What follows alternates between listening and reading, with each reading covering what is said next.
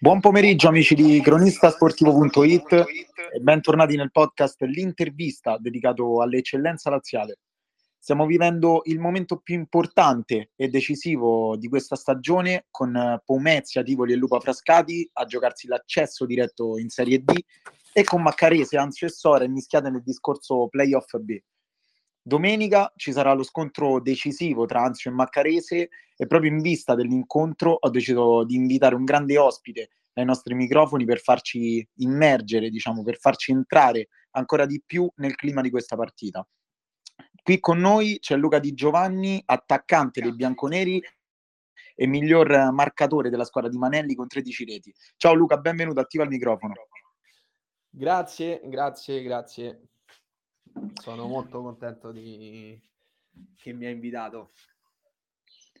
Allora Luca, domenica scorsa c'è stata la gara 1 di questi playoff B che ha visto scendere in campo voi e il Sora, una partita bella combattuta, finita 6 a 5 dopo i calci di rigore.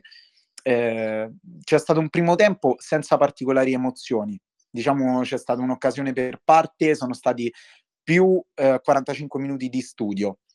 Poi nel secondo tempo il Sora diciamo che ha lasciato qualche buco in fase difensiva inizio secondo tempo e voi, anzi tu ne hai approfittato per accomodare il gol del vantaggio a Bergamini, che tra l'altro è il suo primo sigillo stagionale. Che momento è stato?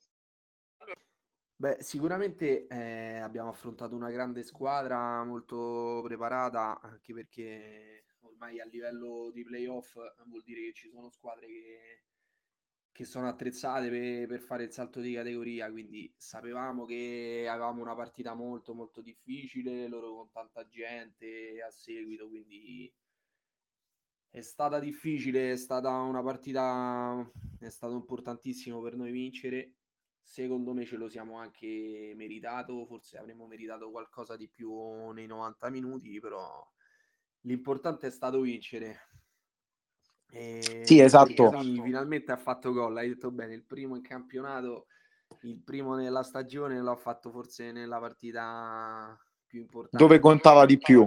Anche se poi la più importante è sempre la prossima.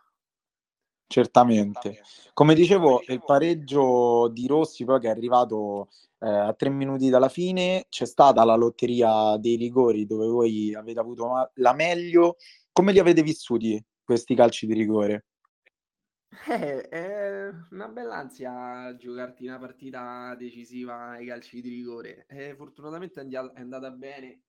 Comunque in settimana ci eravamo allenati tanto su, sui calci di rigore perché sapevamo appunto che se nei 90 minuti avessimo pareggiato la partita eh, ci sarebbero stati i rigori. Quindi siamo stati bravi, ci siamo impegnati durante la settimana. I rigori sono stati calciati tutti molto bene, anzi forse il più pericoloso è stato il mio però siamo contenti, dai.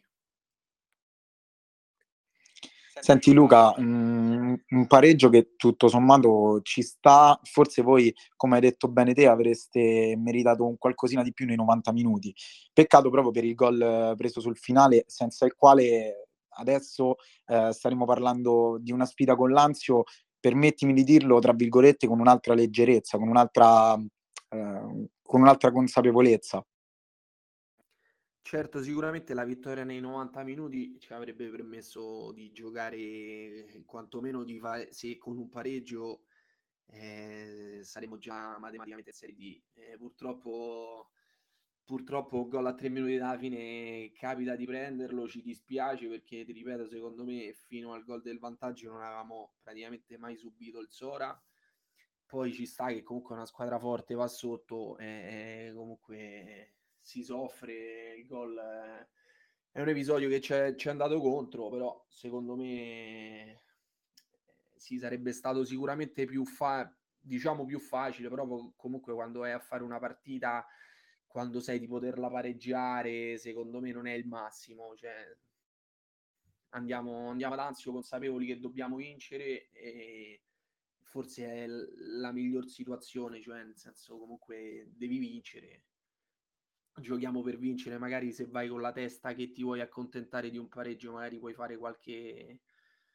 Non, non faresti la partita come, come la andremo ad affrontare noi domenica. Eh, con la voglia di vincere. Certo. Invece volevo farti una domanda sul mister, su mister Stefano Manelli, perché eh, continua a sorprenderci ogni anno, sembra sempre più preparato alla categoria che dovrà affrontare. È un mister giovane, ma comunque di grande personalità e determinazione.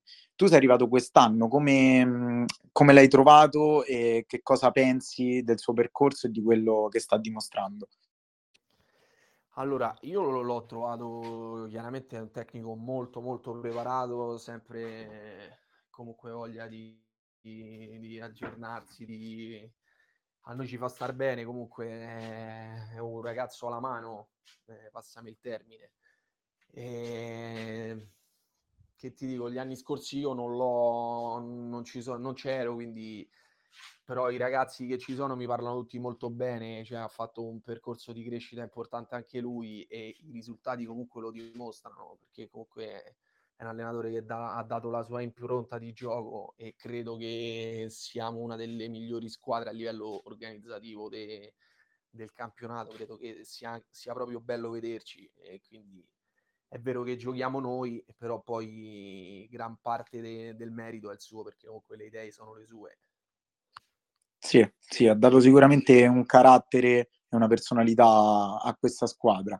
Invece, tornando a parlare di campionato, ieri eh, il Sora ha battuto i Neroniani proprio dopo un altro 1-1 e dopo altri tiri dal dischetto. Ne sono stati tirati 20, però stavolta sono stati premiati i Sorani. Non so se tu hai seguito la sfida, ma comunque è stata una vera e propria battaglia e una cosa che è sicuramente saltata all'occhio è che la squadra di guida non muore mai e andare a prendersi un punto a Sora recuperando lo svantaggio è tutto fuorché una passeggiata.